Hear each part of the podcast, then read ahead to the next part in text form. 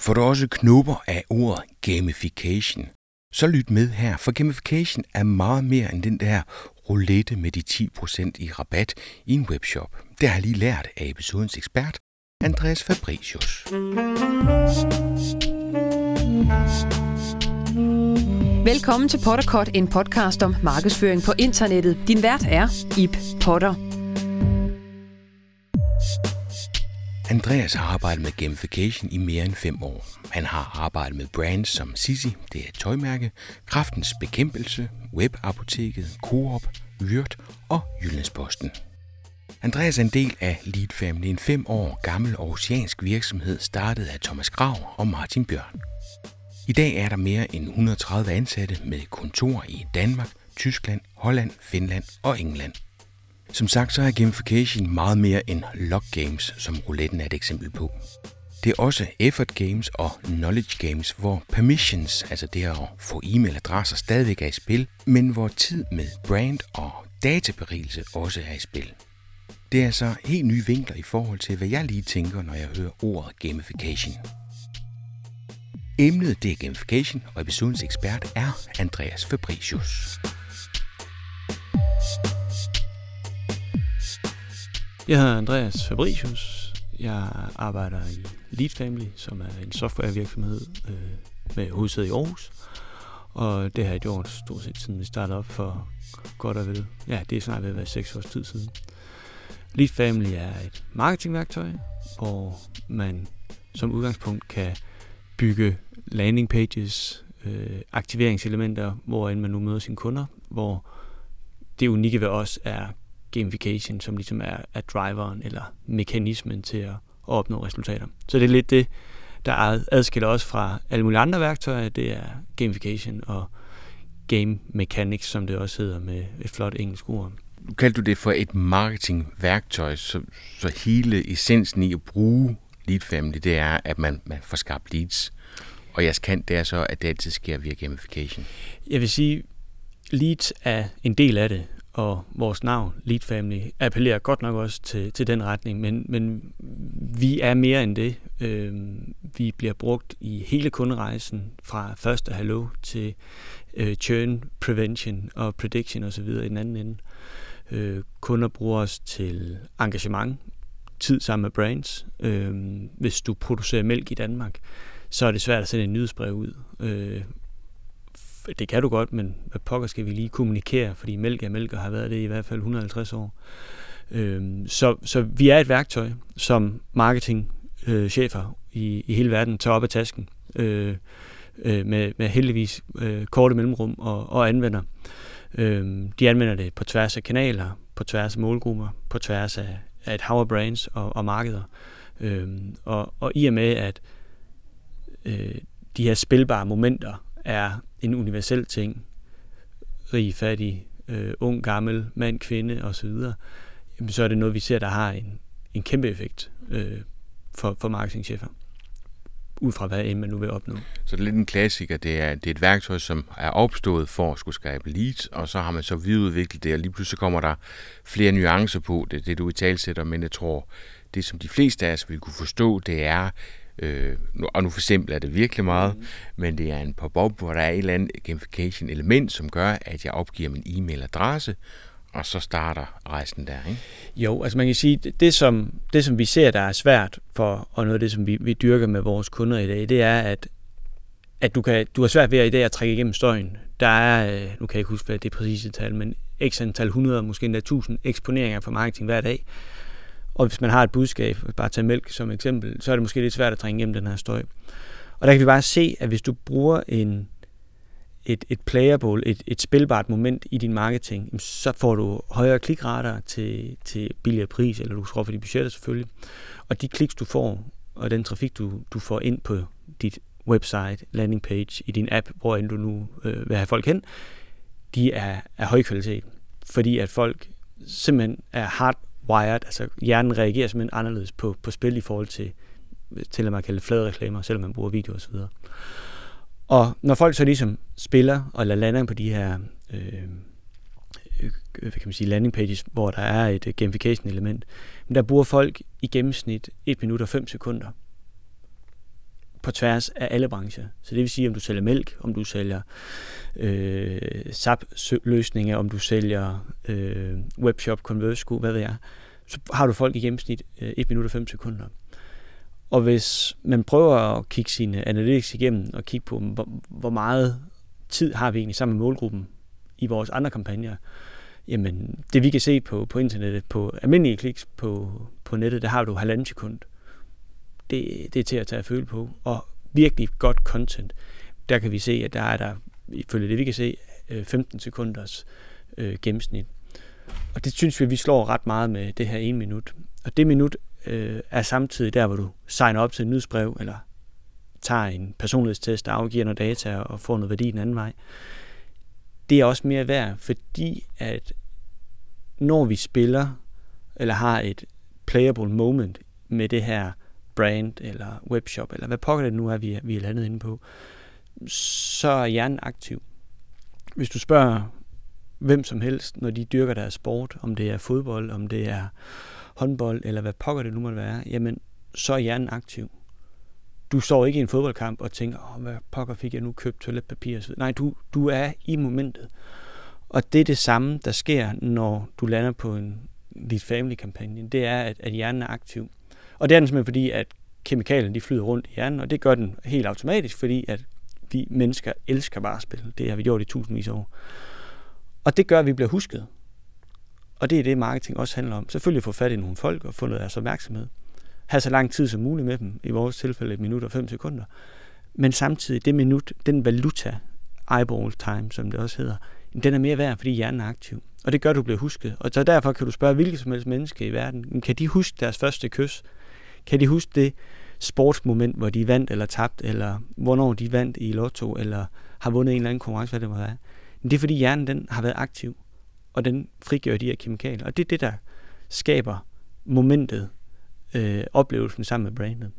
Og det er det, vi synes, der er det stærke i vores øh, tool i forhold til alle mulige andre tools. Vi passer selvfølgelig ind i, hvad for en CRM-system, mailsystem, analytics-system du har. Men det er det, der er vores, kan man sige, edge eller uniqueness. Det er de her øh, playable experiences, øh, som, som vi kan se har en kæmpe effekt for, for vores kunder, når de møder deres målgrupper. Jeg tror, den gængse opfattelse af gamification går på, at det er en god måde at få e-mailadresser ud mm. af, af, af besøgende. Så siger du dem, der er også en mere værdi, fordi folk de bruger længere tid. Kunne vi prøve, øh, i stedet for at komme med sådan en generisk færdig gamification, øh, og jeg ved, I har et hav af forskellige derinde, prøv lige at komme med øh, en, en række eksempler på, hvad det er for nogle gamification-elementer, du har. Det er klart, hvis man er en webshop, og man ønsker at øge ens database, og man kender jo efterhånden de her klassiske konkurrencer, der er et hav af på, på nettet, hvor man kan lande på en hjemmeside og vinde 10% på din første ordre osv. Det har vi selvfølgelig også, og det virker rigtig, rigtig fint. Det er en måde at bruge gamification på. Det mest håndgribelige eksempel, jeg kan komme på, det er vores kunde Coop, som vi samarbejder med i, i en række markeder. Der er halvanden million danskere, jeg tror, det er lidt flere, der har downloadet Coop-appen, hvor du kan lave indkøb. Du kan simpelthen købe, du kan scanne og betale, du kan lave indkøbslister, du kan få den hurtigste vej igennem butikken, du kan finde opskrifter, du kan en masse ting. Den feature, der er næsten mest anvendt, ud over tilbud, det er faktisk spil. Så hver weekend op til weekenden, der handler det i grocery retail om at vinde weekendkurven. Det vil sige der, hvor vi kommer ned og køber rødvin, køber bøfferne, køber snoller, men køber stort ind. Det gør vi typisk torsdag eller fredag, for der køber vi ind til hele weekenden. Det er den, alle kæmper om i grocery retail. Så hver torsdag og hver fredag morgen, der får dem, der har aktiveret det selvfølgelig, en push-notifikation fra Coop, hvor der står, i den her uge, der har vi lavet samarbejde med Carlsberg, hvor du kan vinde en sixpack fra Carlsberg. Tag øh, åbn appen og, og spil med og se, om du er den heldige vinder. Er det den største præmie, vi er nede i? Altså en sixpack? Det, det er faktisk en stor præmie. Det er en stor præmie. Det er en stor hvor, præmie. Hvor lille en præmie kan det være? Det er et ekstremt relevant spørgsmål. Øhm, I præmiologikker og præmiestrategier, der er der et hav af, af, af forskellige anvendelsesmuligheder. I retail, der kan vi se, at følelsen af at have stor chance for at vinde, den er højere end, altså den giver højere øh, engagement, end hvis du har få store præmier. Så der er, der er flere, der gerne vil vinde en Yankee Bar, end der vil vinde hmm. rejse til Bali. Så flere små præmier er mere værdifulde, end at man stiller et eller andet mega på højkant? Yes, hvis målet er at skabe trafik til butik. Hmm. Og det er det torsdag og fredag for Coop og for alle deres kollegaer i branchen. Så det, som de gør, det er, at de har høj volumen af præmier. Det kan være mange, mange tusind. 10.000 Yankee Bar kan de give væk øh, torsdag og fredag morgen. De spil i appen, det er jo noget, som Yankee Bar betaler sig. Det er en medieplads for ja, dem. Ja. Samtidig der kan Coop jo så også lave et segment, hvor man siger, jamen, vi har så mange danskere, der bruger vores app, så kære Yankee Bar eller Tomsgruppen, kunne I ikke tænke jer at være eksponeret for dem, der køber chokolade i weekenden? Jo, det vil vi rigtig gerne. Hvad, hvad har det med, med Coop at gøre? Er det så fordi, at for at få præmien, skal man ned i butikken? Eller? Yes. Okay. Hacket er jo så, at for at hente din præmie, så skal du i en Coop-butik og handle. Og der er det jo, at hvis vi står og kan vælge mellem at køre i Coop eller en konkurrent, men jeg har en Yankee bar, der venter på mig i en Coop-butik, jamen så kører jeg i Coop. Det er, det er vanvittigt. Det er helt vanvittigt, og, og vi kan se, at folk bevæger sig også for det. Altså, som siger, et er, hvis der ligger en, en Rema ved siden af en Fakta, det er, hvad det er. Men vi kan se, at folk kører efter det også, så det kan Coop til. Og den indløsningsgrad, der er, den er nogle gange over 80 procent. Så det vil sige, hvis de giver 10.000 præmier ud, jamen så er der måske 8.000 af dem, der bliver afhentet.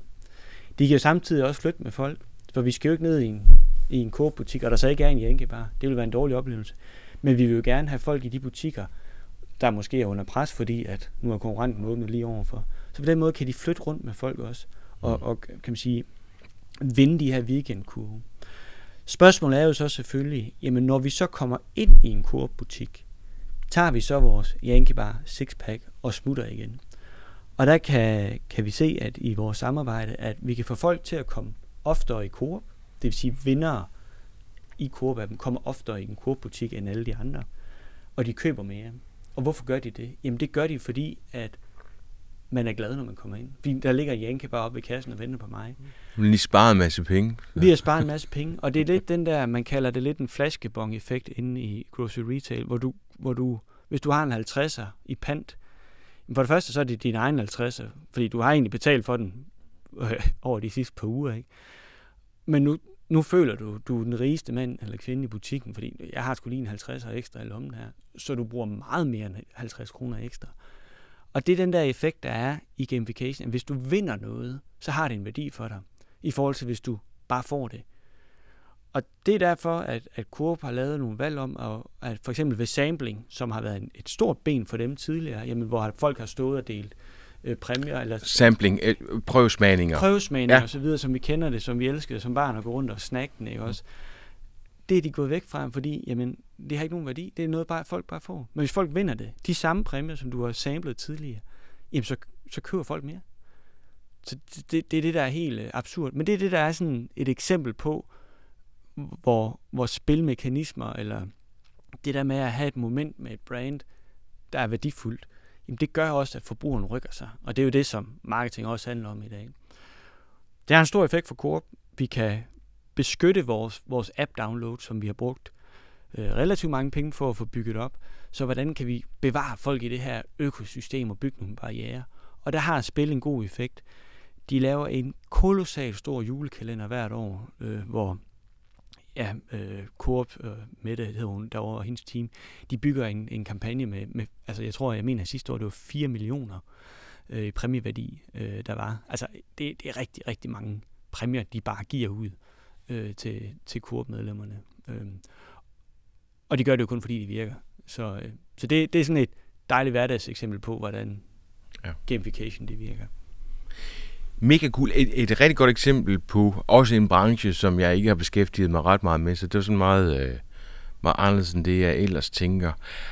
Har du et godt eksempel på øh, nogle af de gamification-elementer, der fungerer på websites i forhold til at få permissions? Ja, øh, vi har en, en kunde, øh, en tysk kunde, der hedder Vyrt. De sælger værktøj. Øh, de har øh, en ambition om at, at flytte mere af deres omsætning fra kørende sælger, sådan en klassisk øh, øh salgsmodel, over på et e-commerce website. de har lidt en udfordring, at mange af de her øh, kunder, de har, det er håndværkere osv., og der er ikke, kan man sige, den samme tradition i de brancher for at handle ind online, fordi du havde et møde hver 14. dag med din sælger, og så lavede du en bestillingsliste, og alt godt klappede lige hænderne, og så var den i vinkel. Og det med at samle permissions fra sådan nogle håndværkere, det kan godt være lidt, lidt udfordrende, fordi hvor møder vi lige dem, og nogen har en arbejdsmail, nogen har en privatmail osv.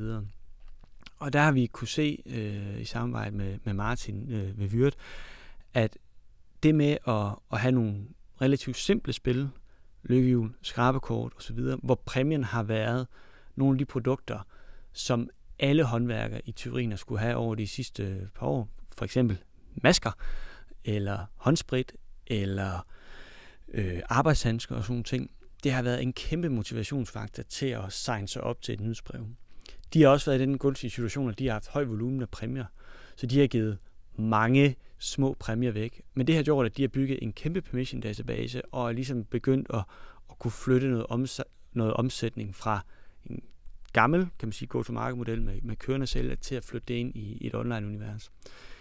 Deres udfordring er så en lille sideeffekt, at jeg tror, jeg, nu må han øh, rette mig bagefter, men jeg mener, de har over 50.000 varenumre i deres øh, B2B webshop, og det er jo det er en stor hjemmeside at navigere i, og ja, kæmpe respekt for, for det PIM-system, der håndterer, håndterer det der. Ja. Øhm, men, men bare det at få folk ind på den, få noget data, hvordan opfører folk, kan folk finde mm. deres øh, produkter og så videre, det, det har været første step for dem. Og der har nogle helt simple spil været en kæmpe øh, løftestang øh, i den rejse for dem. Kan du sige noget om de forskellige typer, typer spil? Øh, altså, øh, lykkehjul der, tror jeg godt, jeg kan, kan genkende fra, fra forskellige situationer. Hvad, hvad er der ellers af spilelementer, du kan se, øh, Ja, altså vi har, øh, vi har cirka, jeg tror det er et par 30 øh, spilkoncepter i, i det her værktøj øh, eller platform, vi har. Og vi har lavet tre temaer øh, i dem, for så man kategoriserer dem lidt. Og der er heldbaseret spil, log games. Det vil sige, det er ren held, om du vinder eller taber. Og det er et typisk spil, vi kender fra en offline kontekst. Det kan være lykkehjul, skrabekort, øh, spin the bottle, øh, sådan klassiske øh, gammeldags spil. De har rigtig, rigtig høj konvertering. Det vil sige folk, der lander på en landing page eller en kampagne, spiller og signer sig op eller downloader, eller hvad vi nu vil have dem til. Typisk 70% konverteringsgrad på de type spil. Det er rigtig højt. Så har altså, vi... Øh, hvad, hvad siger du, konverteringsprocenten er? Er cirka 70 procent. Af dem, der kommer ind på siden, som så bider til bolle, opgiver deres e-mailadresse? Ja, eller downloader en app, eller hvad vi nu gerne vil have dem til, øh, afgiver noget data. Så har vi en kategori, vi kalder skill games, eller kan man sige, spil, hvor du ligesom skal konkurrere mod øh, en tid, eller antal træk, eller et antal point, du skal have. Det er sådan nogle simple skydespil, det kan være øh, vendespil, øh, eksempelvis hvor man skal øh, løse vendespil på, på antal træk eller antal tid, hvor det simpelthen er skældbaseret, om du vinder eller taber, eller kvalificerer dig til at være med i lodtrækningen, for eksempel om en præmie. Og den sidste kategori, vi har, det er sådan vidensspil. Det er dem, vi kender fra personlighedstest, øh, fra de gamle dameblade. Hvad for en celebrity minder du mest om, osv. osv. De her quizspil og personlighedstest og knowledge games, som vi kalder dem, de er helt absurd gode til at engagere øh, dybt med en målgruppe i lang tid. Øh, vi har øh, Ekstrabladet som kunde, som lige har lanceret en, et content-univers i forbindelse med den nye spin-off øh, fra Game of Thrones. Øh, jeg mener, den hedder et eller andet med Dragons. Jeg er ikke helt øh, up to speed på den, men der er 20 eller 25 spil, hvor man skal svare alle rigtigt for at være kvalificeret til at se det her spin-off. Og hvis man tænker på, hvor lang tid det vil svare, tage, altså de her 25 spil, jamen det tager en 3-4 minutter, 3,5-4 minutter. Det er lang tid at have i et univers, hvor man ligesom kan nudge folk til at, at varme sig op til en ny sæson af et spin-off. Og der har øh, Ekstrabladets Native-afdeling været rigtig gode til at lave et univers på, på EBDK sammen med, med HBO Max, hvor de ligesom har leveret noget content sammen, og EB, de er jo, jeg tror, det er Danmarks mest besøgte website, jamen de har ikke problemer med at skaffe trafikken. Men de tiltrækker jo også kun dem, der er interesseret i det her univers. og varme dem op i 3,5-4 minutter. Det gør bare, at den trafik, de bagefter sender over til HBO Max, det er yderst relevant trafik, som er kan man sige, varmet rigtig meget op til at aktivere eller genaktivere en subscription hos øh, HBO for at være klar til den nye sæson eller lancering af øh, det her spin-off af Game of Thrones. Jeg mener, det hedder Dragons eller andet. Jeg er ikke helt... Øh, øh, så det er sådan et, det er et eksempel på øh, anvendelse af øh, kan man sige, almindelige simple spørgsmål øh, i quizformat, som vi kender det i andre sammenhænge. Så de kan noget forskelligt alle spillene, øh, og det kommer også an på, hvad for, hvad for målgruppe du har, hvad for nogle medier du har til rådighed, men ikke mindst, hvad du vil opnå. Ved at opnå e-mail permissions, jamen så er de her simple skrab og vind, spænd og vind, vil vi uddanne kunderne, jamen så kan det være, at det er de her knowledge games, der er bedre, og vil vi udfordre dem, jamen så kan det være, at det er de her scale games, der er bedst. Mm. Så det er meget i forhold til, hvad man gerne vil opnå øh, som CMO eller marketing øh, af titel. Øh. Så det jeg hører dig sige, det er, at øh, I arbejder i tre kategorier. Den første kategori, det er den, du kalder for, for lucky. Øh, og det lyder også som om, det er den, der umiddelbart er nemmest og hurtigst at få permissions på. Altså hvor den er koblet på et eller andet, man kan vinde, eller få en eller anden given procentsats som, som rabat. Det er sådan den klassiske vi er ok med at afgive en permission, hvorimod jeg vinder en rabatkode eller en præmie, eller hvad det vil være. Det er sådan den helt, det simple trade-off, øh, eller value exchange, som nogen kalder det. Omvendt, hvis vi går tilbage til den quiz med øh, HBO og, og det her spin-off af Game of Thrones, jamen, så er der faktisk også en value exchange i, at jeg som fan af Game of Thrones bliver udfordret. Og når jeg completer den her, jamen, så får jeg en tilfredsstillelse af, at hey, jeg har sgu styr på, på min Game of Thrones facts. Jeg er helt klar til den her nye sæson. Og det value exchange mellem HBO som brand og så EB som kilde, og mig som forbruger eller øh, subscriber, det er den samme trade-off, der vil være i, at jeg spænder og vinder. Øhm, og den value exchange, det, det er den, vi, vi er med til at kan man sige, facilitere i den mm. platform, som, ja. som vi har. Ja. Godt, men den der logge, den tror jeg, de fleste af os kender. Ja. Og så var der skillsettet, og så er der øh, selve den læringsplatform, der også er. Og det er vel der, hvor du ligesom prøver at introducere os til, at der er meget andet i jeres system end at få e-mailadresser. Der er også den der med at have tid med, med brandet. Men det stiller vel også krav til, at den tid, man så bruger, rent faktisk giver brandet værdi? I høj grad. Og jeg synes, at det må være en af de sværeste udfordringer, som, som vores kunder må have i dag, hvis du har nogle, med al respekt, nogle produkter, der er lidt svære at få folk til at engagere sig i. Tag Vyrt igen som eksempel, ikke? Jamen, øh, de sælger skruer, handsker, øh, jeg tror, de har tusind forskellige slags øh, bolde i deres webshop. Hvordan skal vi lave en quiz om bolde? Gider folk engagere sig i det? Det, det er svært. Så noget af det, de for eksempel bruger, det er humor. Øh, gør det sjovt.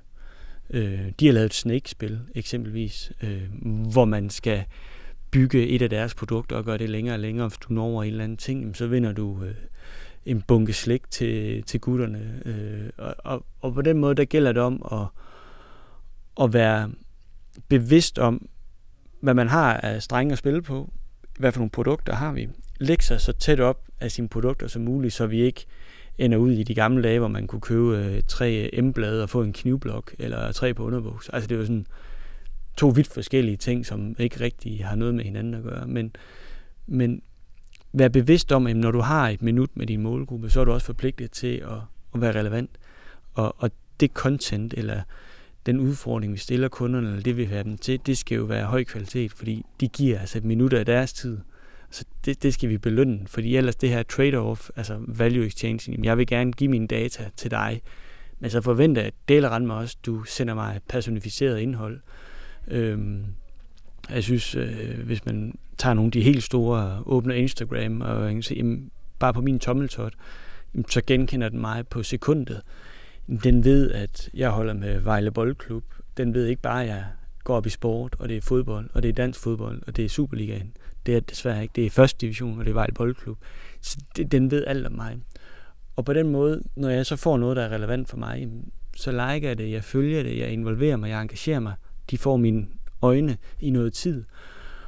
Og, og den value exchange med, at det er ok for mig at afgive, at jeg står ved, at jeg er Vejle Boldklub-fan, men jeg forventer delen med også, at jeg får noget den anden vej.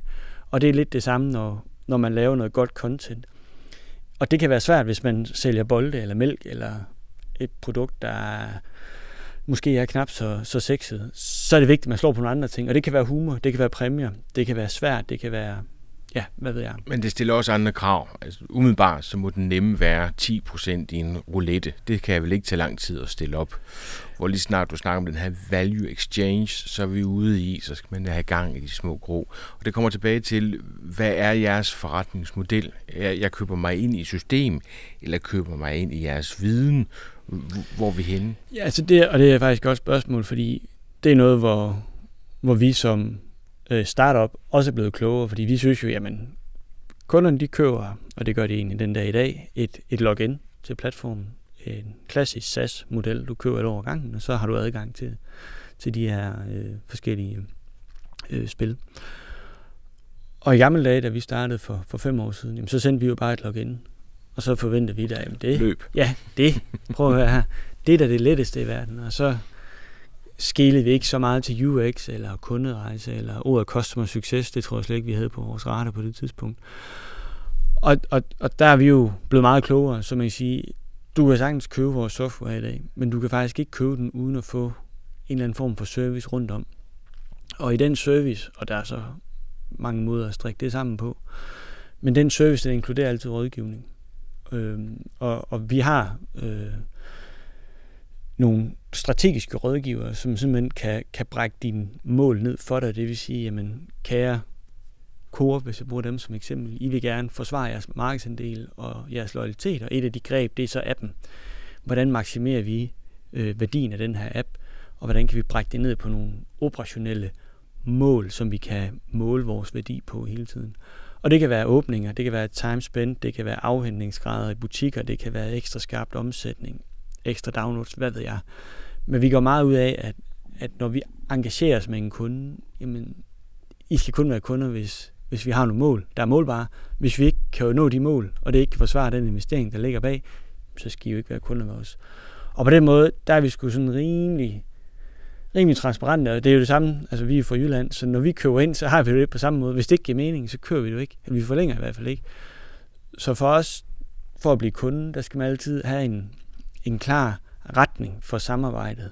Nogle mål, der er klart defineret, som vi gerne skal opnå sammen med kunden.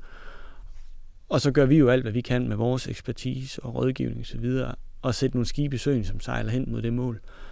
Og når vi de mål, så er det ikke os, der når mål. Det er jo kunden, det er jo kunden selv, der bygger øh, i vores platform. Så, så hvem er jeres målgruppe? Altså er det, er det der skal vel en, en vis volumen til, før at man ligesom kan gå ind og, og gøre brug af, af jeres software? Ja, så jeg vil sige, vi, vi, vi har nogle forskellige karakteristika, vi kigger på, når vi går til markedet. Altså sådan, nu tager jeg lige sælgerkasketten på, og det er jo, at, at kunden har nogle ressourcer, internt eller via et bureau.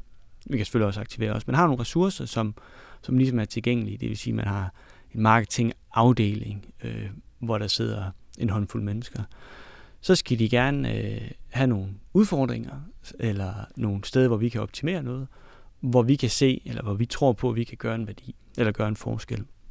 Og så skal de være villige til at sætte sig ned sammen med os, og kigge på det her problem, og fortælle os, om de er villige til at investere noget tid i at løse det. Og hvis vi kan komme op med nogle løsningsforslag, som vi laver sammen med kunden, som løser det problem, eller optimerer det, de nu har i dag, og det kan få stå på mål på, på den investering, der er forbundet, jamen så har vi en, øh, en, en mulig kandidat til at blive kunde med os.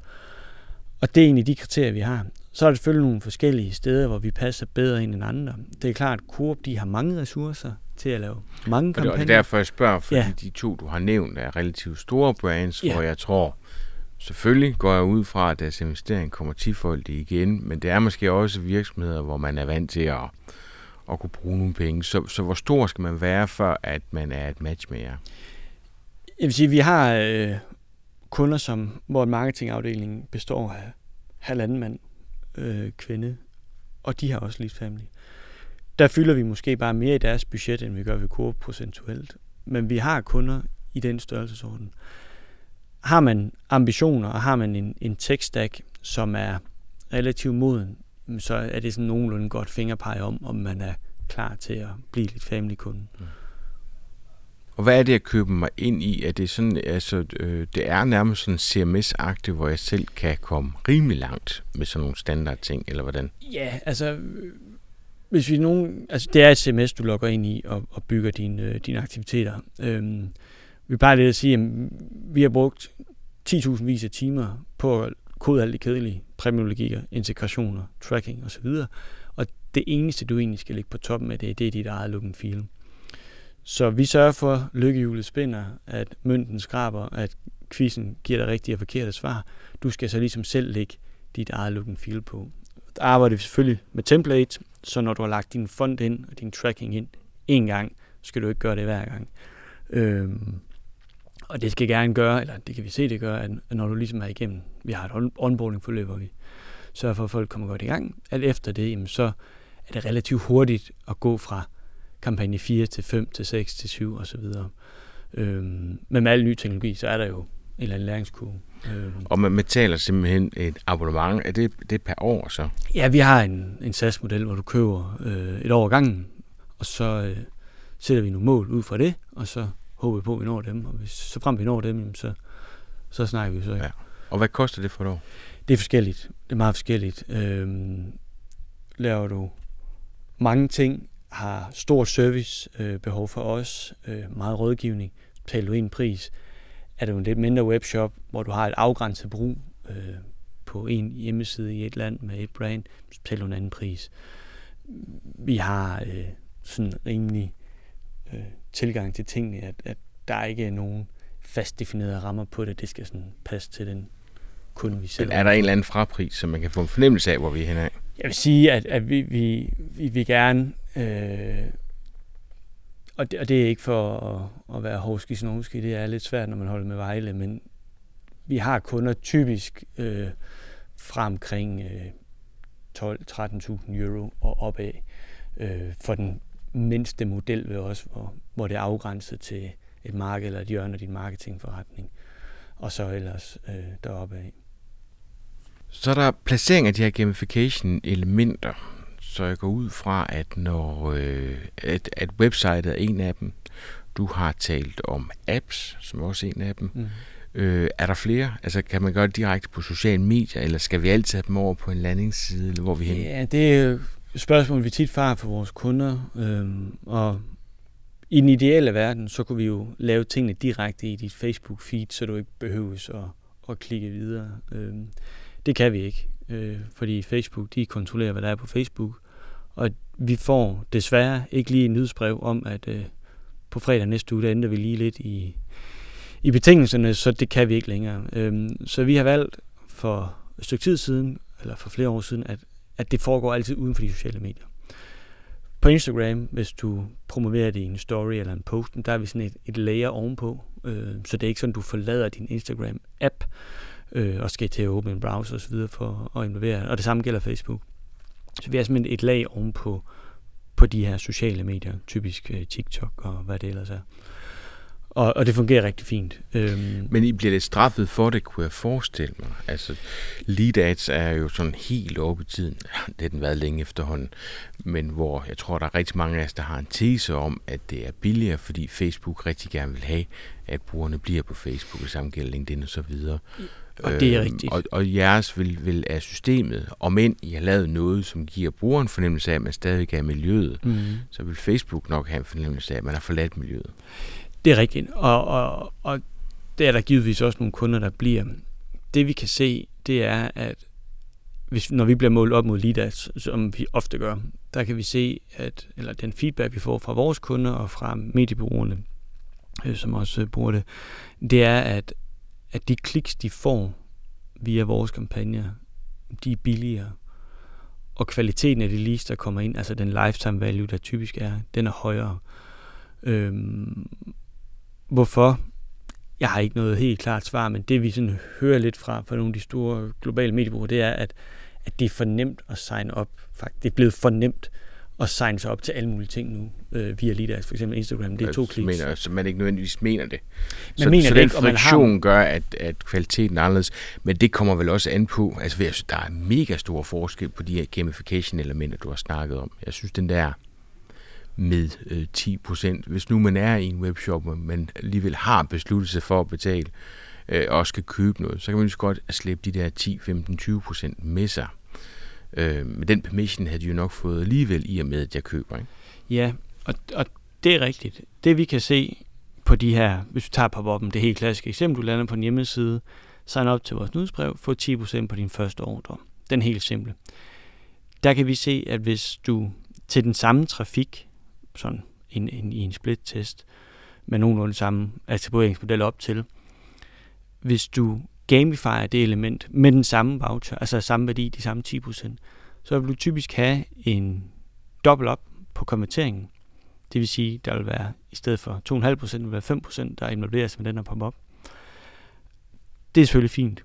Men det, der er interessant, det er, hvis du kigger på indløsningsgraden af de her to, kan man sige, hvis vi har givet væk 10, eller undskyld, 100 10% øh, vouchers, eller vi har lavet folk vinde 110% vouchers, jamen så er indløsningsgraden 44% højere ved, at vi har lavet dem vinde det. Og det er igen tilbage til pointen om, at hvis jeg har vundet noget, så har det en værdi for mig. Tilbage til Yankee-baren med Coop. Flaskebåndseffekten, som du kaldte den. Fuldstændig. Øh, I stedet for, hvis jeg bare har fået den. Øhm, og det er helt åndssvagt. Den sidste lille krølle på halen, det er så også, hvis vi så også sætter et timeslot på, hvor hurtigt jeg skal bruge min præmie, jamen så er det ligesom at give, øh, kan man sige, små børn kontanter og lade dem gå ind i en slikbutik. Jamen så skal de bare bruges med det samme. Der er noget scarcity, noget stress over det. Ikke? Ja, der er noget, kan man sige, man skaber noget sense of urgency, øh, som siger, oh, nu har jeg fået øh, 10 procent, jeg skal bruge dem inden for 24 timer. Lad mig hellere komme i gang med at lægge nogle ting i kurven. Altså med den pris, du lige indikerede, så, så er der jo allerede nogen, som bliver sorteret fra. Men hvis nu, at du skulle smide sælgerkasketten, er der nogle virksomhedstyper, hvor du vurderer, at det har så lav en værdi, at man ikke skal gå efter det? Vi, vi, vi kigger jo hele tiden på vores kundeportefølje og kigger på, hvad for nogle klarer sig godt og bygger mange kampagner, og hvad for nogle bygger knap så mange kampagner og klarer sig knap så godt. Øhm, jeg vil sige, at vi har ikke nogen brancher, hvor vi de skal simpelthen ikke være kunder ved os. Det kommer ned til, om man adopterer teknologien og tænkningen omkring det, og om du har nogle ressourcer, der kan bruge værktøjet. For vi kan se, at hvis du bruger værktøjet, så er det faktisk lige meget, hvad for målgruppe du har. Fordi at menneskers hjerne bare er designet relativt ens. Så kan vi bare se, at det har en god effekt. Så det er egentlig bare, hvis, hvis vi kan identificere de kunder, der har ressourcer til at bruge værktøjet, jamen så, så er alt godt, fordi det virker. Så vi har kunder i retail, som ikke forlænger, men det er typisk fordi, at der ikke har været ressourcer til at løfte værktøjet i gang.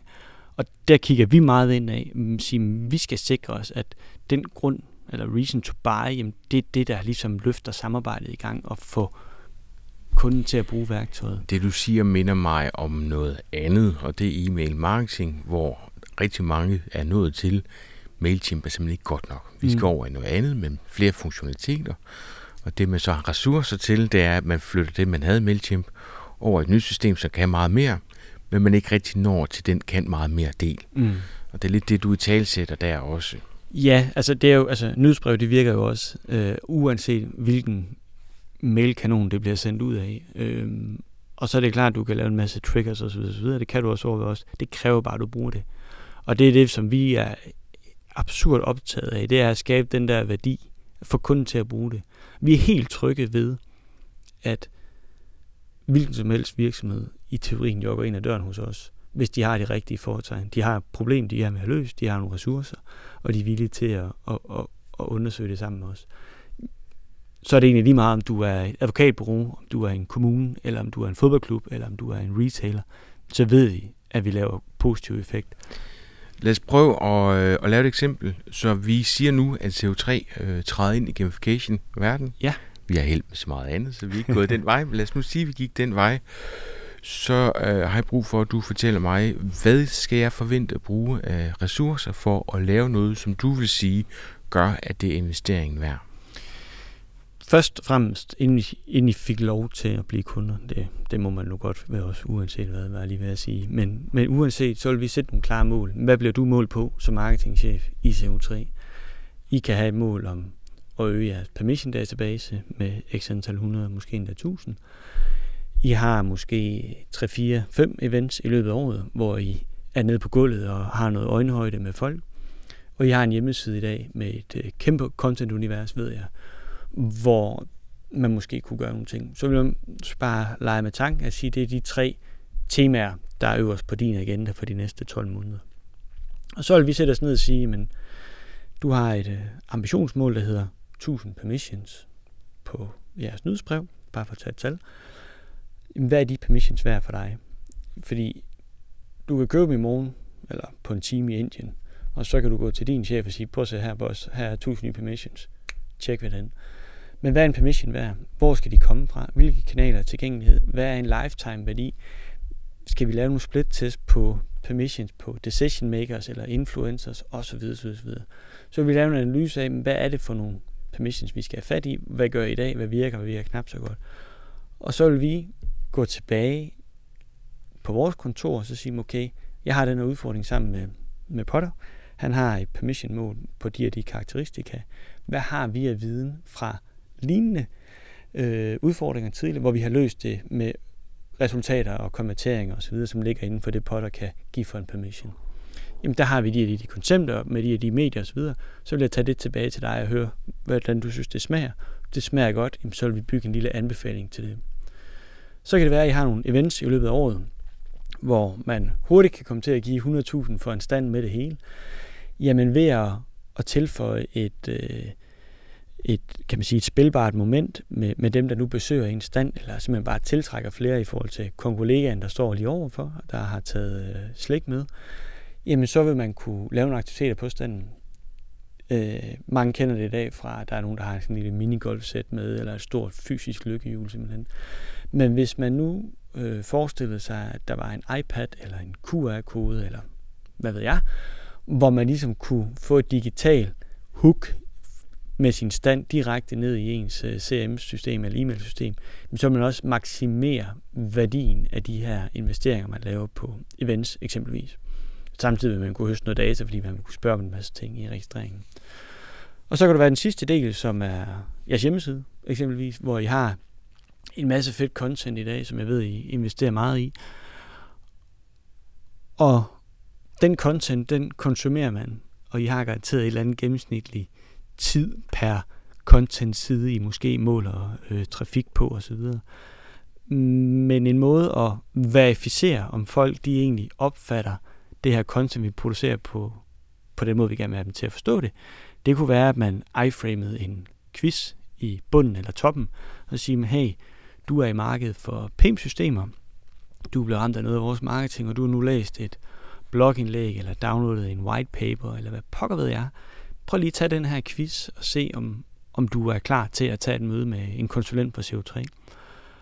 Og så er det jo mange, der arbejder med lead scoring, og siger, at jeg har læs det her, jeg, øh, jeg ved personligt ikke noget om PIM-systemet, så jeg scorer 1 ud af 10 rigtige. Så er jeg nok ikke klar til at få et kald øh, 10 minutter senere fra en sælger, som siger, jeg skulle lige øh, i Vejle i morgen, skulle vi ikke lige tage en kop kaffe og snakke om din næste PIM-løsning. Hvorimod har jeg nu læst det her, jeg har svaret 10 ud af 10 rigtige, så har jeg måske nogle andre foretegn, og er det måske et andet sted i kunderejsen.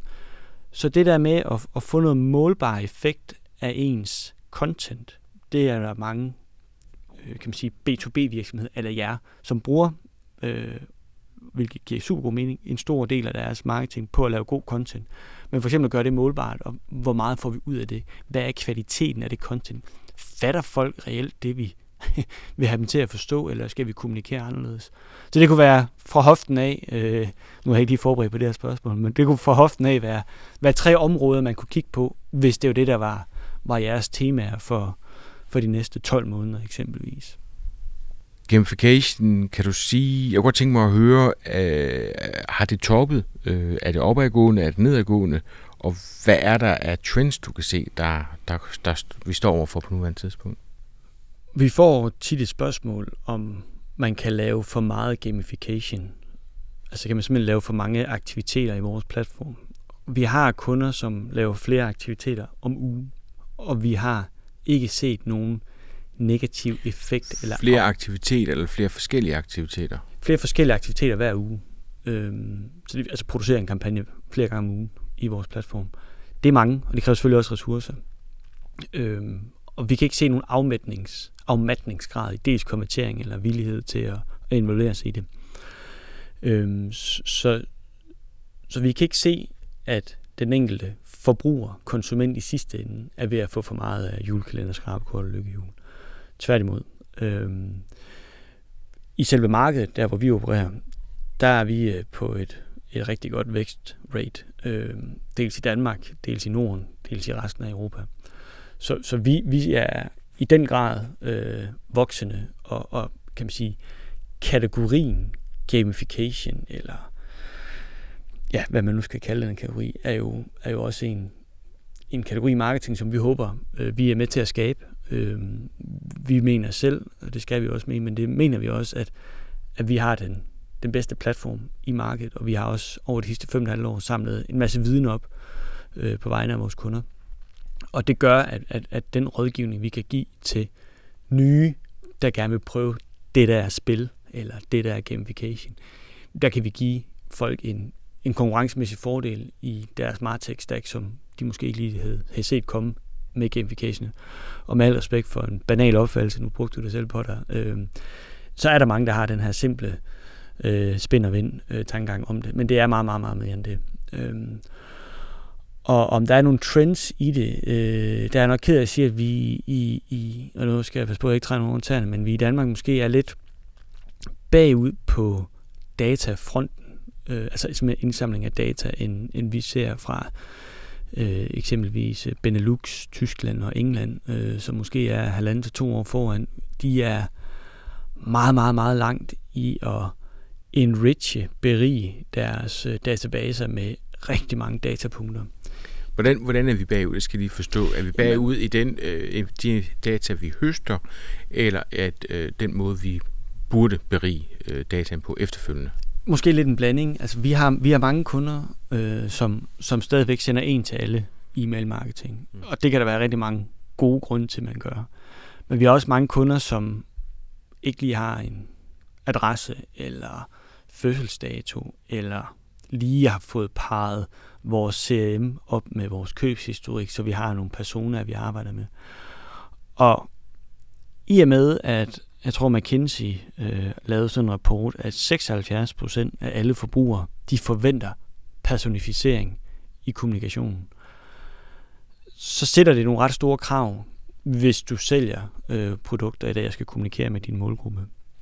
Og hvis 76 procent forventer personificeret kommunikation, og vi bliver ved med at kommunikere relativt generisk, så vil vi tabe over tid til de store kanoner, som for eksempel Asos, Zalando, der skyller ind over markederne i de her år. Og, og de kan i høj grad øh, personificere. Man skal bare sige ordet Adidas og Nike og Reebok, jamen så er mine, mine apps jo fyldt med det næste gang, jeg åbner dem. Og det kan også være det for meget, fordi de, den samme rapport siger også, at 76 procent, altså det samme tal, er ikke villige til at afgive data. Jeg skulle lige sige, der ligger et kæmpe paradoks i det her. Præcis. Og, og det, er jo, det er jo det, der gør, at, at mange marketeers, de, de har jo privat mange af de her apps, hvor man siger, hold kæft, hvor kunne det være fedt, hvis jeg kunne være så relevant i min kommunikation, så jeg kun viser sko i en rigtig farve, i en rigtig størrelse på lager med levering inden på fredag. Det kunne være vildt. Folk ved jo godt, hvor de vil hen. Og der er jo en masse barriere derhen. Og en af dem er jo forbrugeren selv. Og det er paradoks med, at jeg forventer personificering, men I må ikke få mine data. Og der kan vi takke Facebook for, at vi kunne høste, men vi kan også takke Facebook for, at der er et, et kæmpe glitch i villigheden til at afgive det. Og der kan vi se, at de kunder, der anvender knowledge gamesene, de her quizzer, personlighedstest osv., jamen de kan skabe et øjeblik, hvor forbrugeren er villig til at afgive dataen, fordi de får en spiloplevelse retur. og de der momenter, den value exchange, som vi snakkede om før, den afgiver noget data, som er helt unik, hvor jeg giver noget af mig selv og forventer personlighed. Og ved at bruge spil som driveren, eller skaber de her momenter og incentives, så kan vi høste den her data, uden at vi skal lave de her klassiske surveys, hvor der Altså man får, bliver sådan lidt træt bare ved tanken om at, at åbne sådan en lang survey, hvor man kan vinde to biografbilletter. Så det øh. er endnu en vinkel, så min banale opfattelse af gamification den bliver så, blive, den bliver så beriget endnu en gang. Så man kan også have en allerede eksisterende e-mailadresse, lad os nu sige på 3000, som man gerne vil have beriget. Det er klart, der findes nogle systemer derude, hvor vi kan berige den i forhold til virksomhedstype, branchekode, størrelse osv. Men vi har også mulighed for at gå ind og lave en kampagne, hvor vi driver den besøgende ind i gamification-miljø, hvor de så øh, går ind og beriger deres e-mailadresse med nogle ting ud fra knowledge eller skills eller noget andet. Præcis, og, og eksempelvis hvis man er en B2B-virksomhed, så er CVR-nummeret meget vigtigt, eller kan typisk være et vigtigt punkt. Og der kan man måske have, hvis vi tager 3.000 i databasen, hvor der er 50-50 på dem, vi kender og ikke kender CVR-nummer på. Og et helt simpelt spil kunne jo være at indtaste dit lykkenummer, skrådstreg, CVR-nummer, og se, om du har vundet en præmie. Jamen, det kan jeg da godt lige gøre. Og så på den måde kan man indsamle et datapunkt. øhm. Vi kender ikke på CVR-nummer, så der, der bliver en masse googleri for at kunne deltage. Det er det, ligesom, når man står og skal indtage sin nummerplade på parkeringssystemet. Ja, det er en klassiker. Man skal have fat i iPhone yes, for at, at søge yes, nummerpladen frem. Yes, lige præcis. Øh, men så nogle simple datapunkter, mm. øh, der, der tror jeg, at at man skal, ja, det er nemt at sidde og sige, men man skal nok overveje at trykke lidt på speederen på den, fordi jeg tror på, at om ikke så lang tid, når Google og Facebook og Apple og alle de store mastodonter, de er færdige med at slås, jamen, så kommer magten tilbage til marketingen. Så kommer det tilbage til CMO'en, marketingmedarbejderen. Og så er det den gamle disciplin igen, hvor vi ikke bare kan sige til affiliate-netværkene og SoMe og så videre, så videre. Bare sige, vi vil godt give 50 kroner per ordre, og så ellers derudaf. Jamen jeg tror på, at det kommer til at være det gamle håndværk, hvor godt content det vinder, relevant kommunikation vinder, og du kommer til at skulle eje din egen kanal, så det vil sige din, din egne kanaler, app, nyhedsbrev, website, det er der, du vinder kampen. Selvfølgelig skal der nye ind, men når du har dem inde, så gælder det om at maksimere værdien af det, du nu har investeret for at få dem der tror jeg bare, at personificering, det er ret relevant, hvis 76 procent vil have det. Og så er det helt rigtigt, der er et kæmpe paradoks i, at, at folk ikke er villige til at dele data. Øhm, så det, det er for mig en, en aktuel udfordring, som gamification ikke løser isoleret, men kan åbne op for nogle, nogle muligheder for at imødekomme. Bum, ene gode sager, og tusind tak til Andreas for inspirationen. Og tak for endnu en vinkel på, hvordan man kan berige den data, vi allerede har. Jeg synes jo stadigvæk, at den der husliste, man har, er det vigtigste overhovedet, og her kan jeg godt se, at gamification kan noget. Vi høres ved.